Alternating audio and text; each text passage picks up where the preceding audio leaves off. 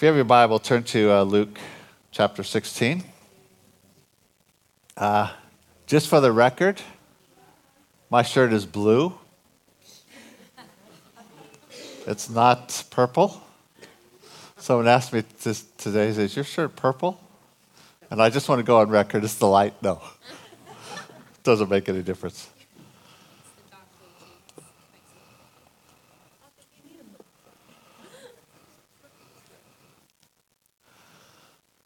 Nothing's wrong with purple.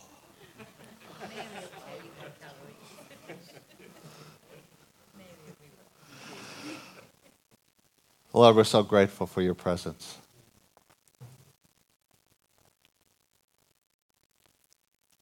Thank you for your word, for the truth, and thank you for the presence of your Holy Spirit. We want to be fully word and fully spirit. And so we open our hearts to you, even as you've been present this morning, to speak to us individually. In Jesus' name. Amen. Amen. We've been talking in, in the bigger picture about the living in the kingdom of God. The kingdom is quite a bit different than the world. That's why it was Jesus' main message. Jesus spoke more about the kingdom than anything else because it's hard for us to understand that his rule, his reign, is so different than the world. And so we've been talking about that for quite a few months. We talked about a number of aspects of that, and we've been talking most more recently about kingdom finances and how the approach of the kingdom is so different.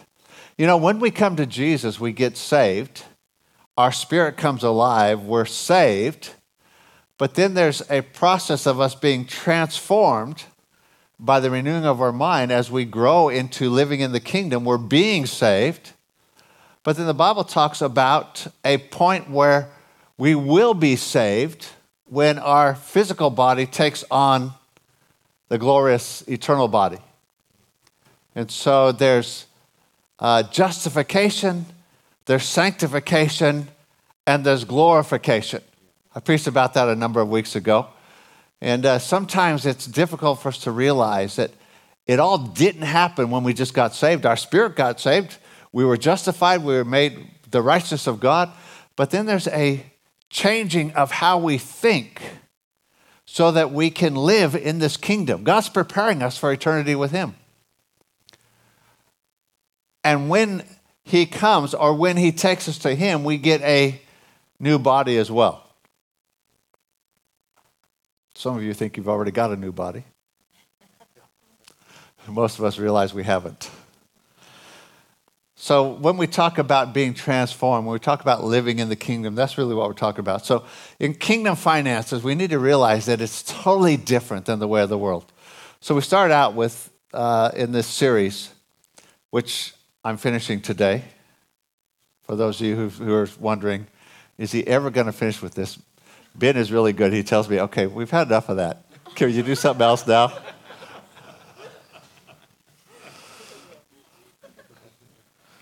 I love that.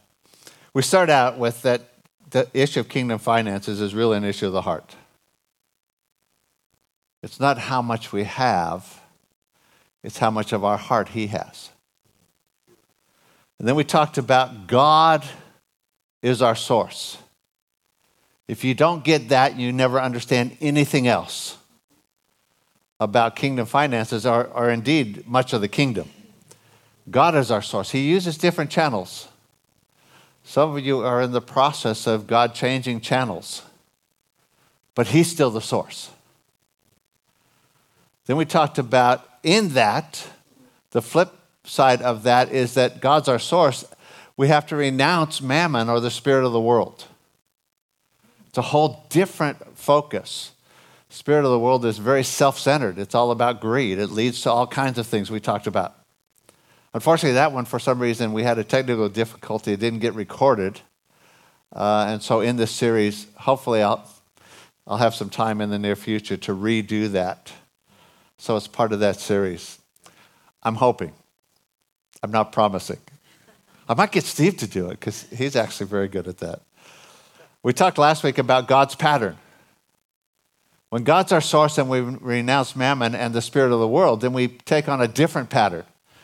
And that is God's pattern, which has to do with tithes and offerings. And, but today, I want to talk about being good stewards. See, we often think that if I've got a little bit of God's pattern, that's all I need. But there's more. So, Luke chapter 16. Verse 1 He said to his disciples, There was a certain rich man who had a steward, and an accusation was brought to him that he was wasting his goods, the rich man's goods. Verse 10 He who is faithful in what is least is faithful also in much, and he who is unjust in what is least is unjust also in much. Therefore, you have not been faithful in unrighteous mammon. Who will commit to your trust the true riches? If you've not been faithful in what is another man's, who will give you what is your own? Over in 1 Peter uh, chapter 4, verse 10, says, As each one has received a gift, minister it to one another as good stewards of the manifold grace of God. That word steward comes from a Greek word which is a combination of house and to arrange. It's a oikonomos, and it's literally arranging a house. It's a manager of a house. Uh, in 1 Corinthians chapter 4, verse 1 and 2 says, Let no man so consider us as servants of Christ and stewards of the mysteries of God. Moreover, it is required in stewards that one be found faithful. So kind of get in that picture. There's something of this concept of faithfulness. And then in Matthew chapter 25 and verse 14 says, For the kingdom of heaven is like a man traveling to a far country who called his own servants and delivered his goods to them. So, what does all this mean? Real quick, Kingdom 101. I want to review just real quick. Bottom line is in the kingdom, we're not our own. I'm not my own. 1 Corinthians 6 19 to 20 says, Or do you not know that your body is the temple of the Holy Spirit who is in you, whom you have from God, and you are not your own? For you are bought at a price. Therefore, glorify God in your body and your spirit, which are God's. What does that say? You're not your own. That's the basic concept of coming into the kingdom is that we've been bought. We no longer live for ourselves, we live for him. He does not live for us. We live for Him. He doesn't exist for me, I exist for Him. Therefore, all I have is His. Which means I'm a manager or a steward of what He has entrusted to me. It's not mine, it's his.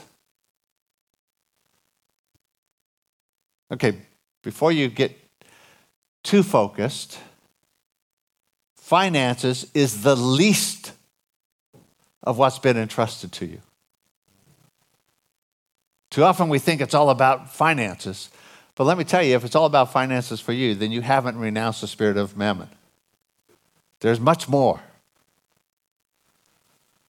So if I'm a steward of what is His, and it's really not mine, then what does that look like? Let me see if I can illustrate this for you. Firstly, as I said, I think, firstly, I think God wants you to live and to enjoy life.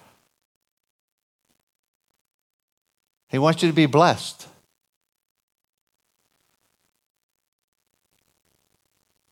But eventually, the circle that represents your lifestyle has to close. Now, if you can picture a circle here that's open, this is the lifestyle. This circle represents all the expenses that we have, our lifestyle. And in the world, that circle is open. And no matter how much income you get, that circle just keeps expanding and expanding and expanding. So no matter how much you get, you just keep expanding and spending it on yourself. In the kingdom, I believe there's something of a, that circle closing where God wants you to be blessed, but there's a point where you say, okay, I have enough. In the world, it just keeps expanding.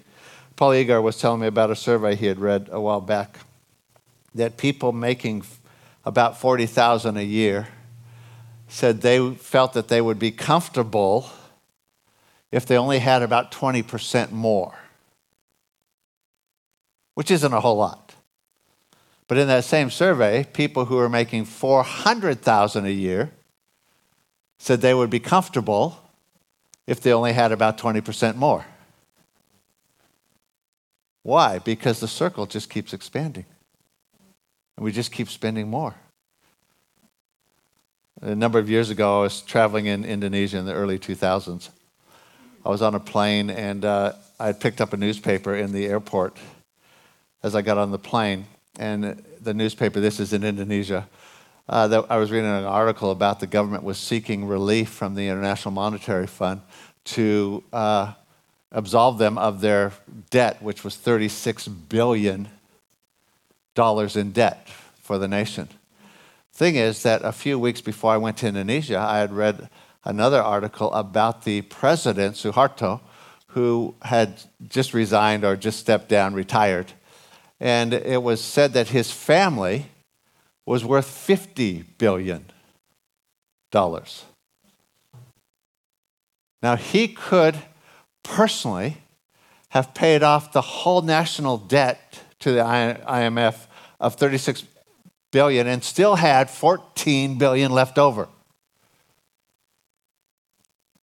Maybe you could live on 14 billion, huh?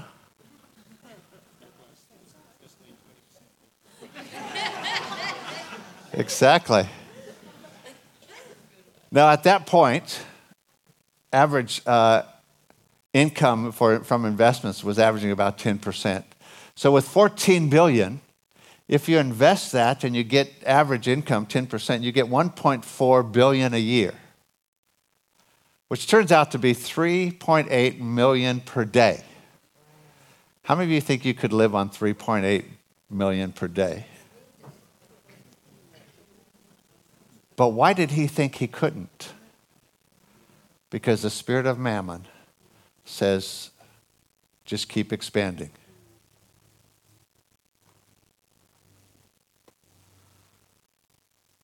So here's the question How big is your lifestyle circle?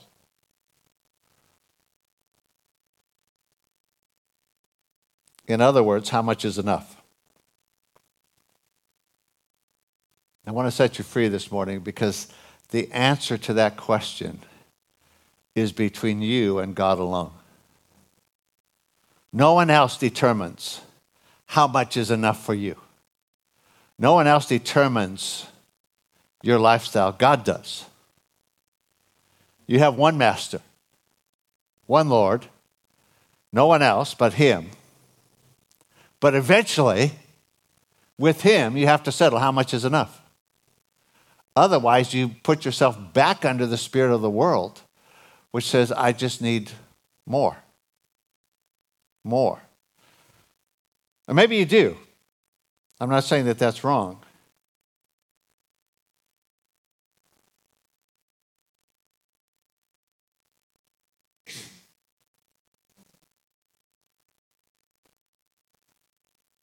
I'm not talking about how much is enough income. I'm talking about how much is enough lifestyle. And you'll see why that's important in a few minutes. But before I get into that, let me just make a real quick uh, an aside, one of my many asides, uh, that I don't want to take a whole lot of time on, but I just want to speak real briefly on something about debt. Let me tell you this debt is bad stewardship. Because you pay a whole lot more for things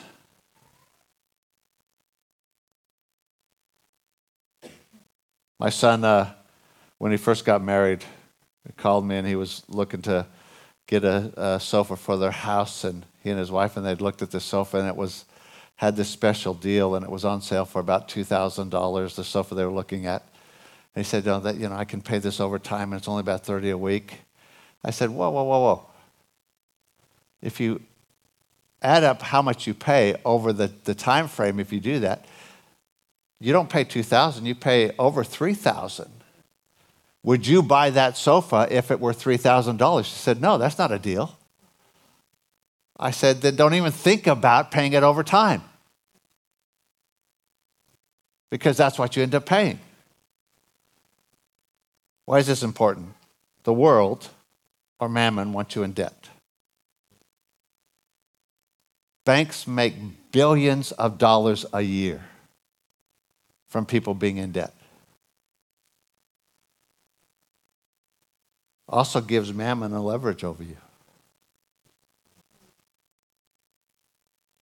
So the Bible has a lot to say about debt. Almost all of it not good. But debt and the lack of budgeting are why many people can't close their lifestyle circle. Why they can't live within what they have because they They've got a debt that they're trying to service. Enough said. I'm not trying to pound you. I just want you to, to take a look and say, hey, what does the Bible say? There is a huge growth in credit cards and afterpay that is just skyrocketing. Why? Because they're making it easy for you? No. They want you to default so that it reverses something else and you end up paying them interest. Interest on credit cards is atrocious. So, still like me? Okay. Just a word to the wise. If you're young, you need to take a look at what the Bible says. Otherwise, you end up supporting the banks and nothing else. Okay, let me tell you a story. This is kind of like a parable. This is made up but you, will see where it came from, I hope, at the end, if, it, if I did a good job. There were these uh, pioneers who were moving into a, a new country. There was this open area, and they were moving in here, and they came, and there was these hills, and, and way back in the back were mountains, and one guy came in, and he, he found a stream, and he built his house next to the stream, and he thought, this is beautiful place. And uh, then he got thinking about what happens if the stream dries up? what happens if if this if I don't have any water? So he builds a dam to store all the water that comes down his his stream. And so he's basically motivated by fear of what might be. A second guy comes in to the area and he finds another river, stream, and he builds his house next to it, but he doesn't even think about it drying up. And he, so he uses what he needs and he lets the water flow by to wherever it's going, and he thinks, you know, that's fine. And then there's a third guy who comes to the area, but before settling next to a river, he starts traveling back up, follow the river, back up in, into the mountains. And he finds these mountains have a huge amount of snow, even in, in the end of summer. And he sees dozens of huge lakes full of water, holding vast amounts. And so he comes back, he settles by his river, and he's knowing the reservoir, the resources of water available. He doesn't build a dam. He doesn't just take what he needs, he starts digging channels, canals to other people because he knows this will never run out. So he begins to provide for others. Sound familiar? He, he was faithful in little. If you were God, who would you release the most resources to and through? The guy who made the dam? You love him, you're, gonna, you're God, you're going to provide for him. But you're not going to release a whole lot. The guy who allowed it to just go by, yeah, you're going to provide for him. But who are you going to release the most resources to and through? The guy who has enough, whose circle is closed, and then who digs channels to others. So, I'm going to conclude in just a, a couple minutes. But I want you to think of this. How does this apply to us? We live for Him, He doesn't exist for us. We're part of His plan. When we're part of His plan, He provides an abundance. Mary and I were planning a church in Melbourne. I've told most of you this story, but I'm going to tell you again because it's wonderful. Uh, we were planning a church in Melbourne. We uh, church gave us a partial salary. We, I was working in a building industry uh, to make ends meet. And we had a friend uh, who was part of the uh, apostolic team that we partner with came and he gave us a, a, word that God was saying something to us about. It was time for us to be involved in the nations again. And uh, after making a joke that we were Americans in Australia, this is the nations. Uh, we realized that God wasn't saying that, God was saying our involvement in ministering into other churches in other nations. But, I mean, we're, we're open to hearing God. And Mary and I prayed and said, God, you know, this is great, but we have no money. And God spoke to us from a scripture in Ezra that said, The expenses will be paid from the king's treasury. Now, that was a Rhema word. That's, we're not changing the context of what it meant, but God spoke something to us personally. And we said, okay, God, if this is you, wonderful. We believe it. It's time for the, the nations again. And uh, we're open to that, but you have to provide. And just uh, a month or so later, we get an invitation to be part of a uh, international training time in another nation, actually in, in America. And uh, we said, okay, God, we're, we're willing to go, but we have no money. And that week, someone came to us and they said, We were praying. We had saved money for a trip overseas, but we can't go now. Things have changed. And, and when we were praying, God said to give the money to you because you were going to take a trip overseas. And went, Ha! Huh, God's provided the, the airfare already. And it was enough to cover our trip overseas. So we, in faith, long history of believing God in faith, we set out to go to the States for this three week time. We are going to visit family, but also for this training. And when we got to the States, we, uh, at the airport, I converted the money we have. I had 50 Australian dollars. And with the conversion rate to the US dollar and the fee, I ended up with, with $22 American dollars for three weeks. But God said, hey, the, the, uh, expense will be paid from the king's treasury. And so we go to first night, stay with some friends in the LA area. Uh, and he had asked me to, to preach at his church on that Sunday. This was Thursday when we, uh, Wednesday when we got there. So Thursday morning we wake up and they say, okay, we decided we're going to go shopping. We've got the biggest indoor shopping mall in America, and we're going to go there. We're going to go shopping. And we looked at each other, laughed, and said, short shopping trip. We got $22. And he laughed. He said, Oh, no, no. About three months ago, when we knew that you were going to, or actually three weeks ago, when we knew you were coming, our church decided we were going to take you shopping. The church was going to pay for anything and everything you wanted, no, no limits, except that you have to take it home in your suitcases. So the very first day we go shopping and we're able to buy our boys wanted shoes. first thing we did was buy no, we didn't buy a really big suitcase. But we, but the very first day, we had gifts to take back to our boys, which was one of the, the top things on our list. And uh, we just felt absolutely blessed.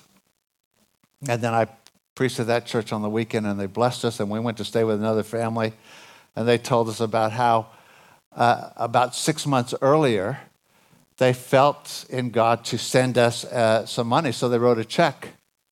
And uh, that week, they found the check on their desktop under uh, while they were cleaning up because we were coming. They cleaned up their desk and found out that the, they never sent the check. So when we got there, they gave us this check, and it covered all of our expenses for the week of that, uh, that equipping time we were at.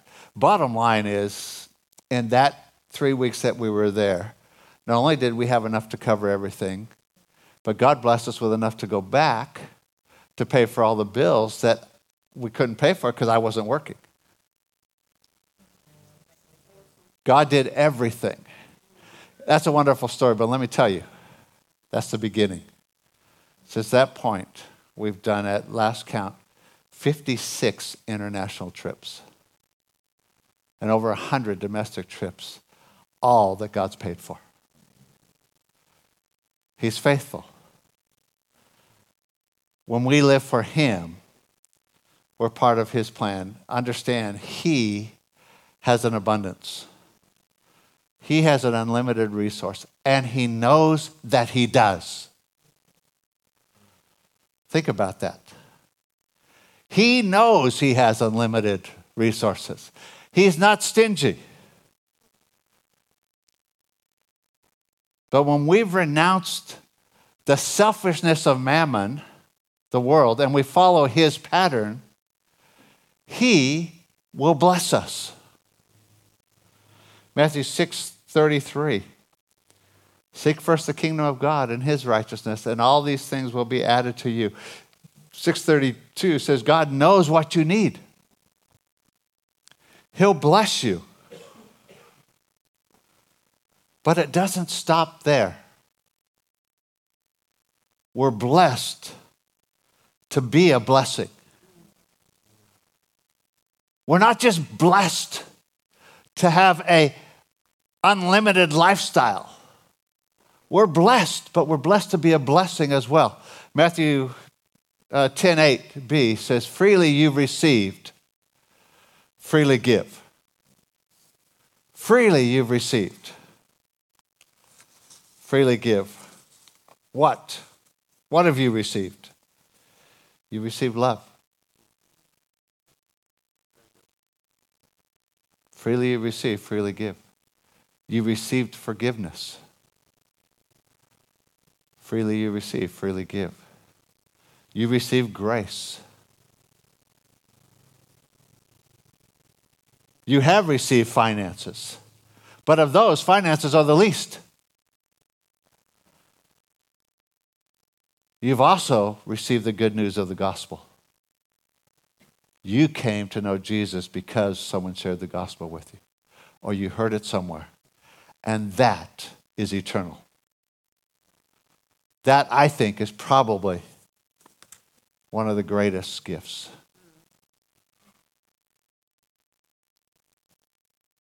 You still with me? So, to conclude all this talk, about kingdom finances. I'd like us to pray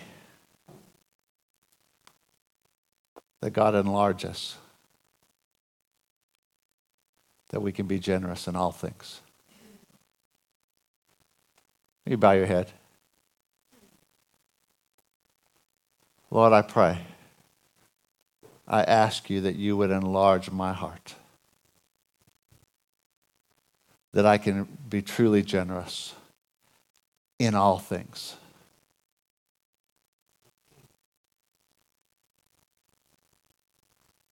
Then I'll know what you said in Acts 20 35 is more blessed to give than to receive. And then we'll know that we really can't outgive you. That as we release channels to others, you just pour more and more and we have the blessing of not only having enough bread to eat, but also seed to sow. And so, Lord, we just ask for an enlargement. Set us free from the spirit of the world. Help us to see differently your kingdom finances. But more than anything, give us a revelation of the covenant that we have with you. And that you says, say that you'll provide for the things we need. But more than that, we're blessed that we can be a blessing. In Jesus' name. Amen. Amen. Let me say this you really can't outgive God. Uh, I used to hear that all the time, but it was always in the context of give and you'll get. And Mary and I, as we began to understand some of this, we decided at one point we're going to see if we can outgive God. And so we just decided for a month, I mean, this was not open ended, but for a month, we were going to give as much as we could, and everything that came in, we were going to give away. And uh, we found out you can't outgive God. He's a source. I have no idea where it came from. But realize, okay, God's amazing. Now that's that's we only did it for a month because you still have to live. You still got to pay the bills and you still got to eat. If you give everything away, then eventually you're going to get very skinny.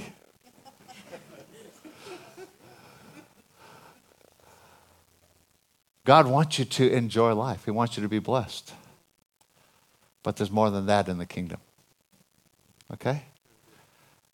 And please understand money is the least. He says, if you're faithful in this, I'll entrust to you the, the true riches.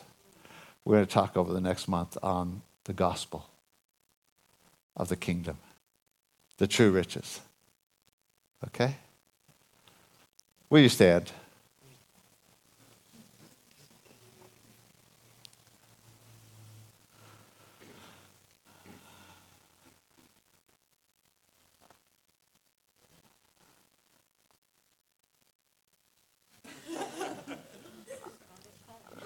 Angels. Lord, we just stand uh, absolutely amazed at uh, what you've done, how you've poured into us. Lord, how blessed we are that even simple thing that we live in the nation we do. Your word says that you determined that, and we are blessed. Uh, Father, we're just so grateful. But more than that, of the natural things, we've received grace beyond measure, far beyond what we ever deserve.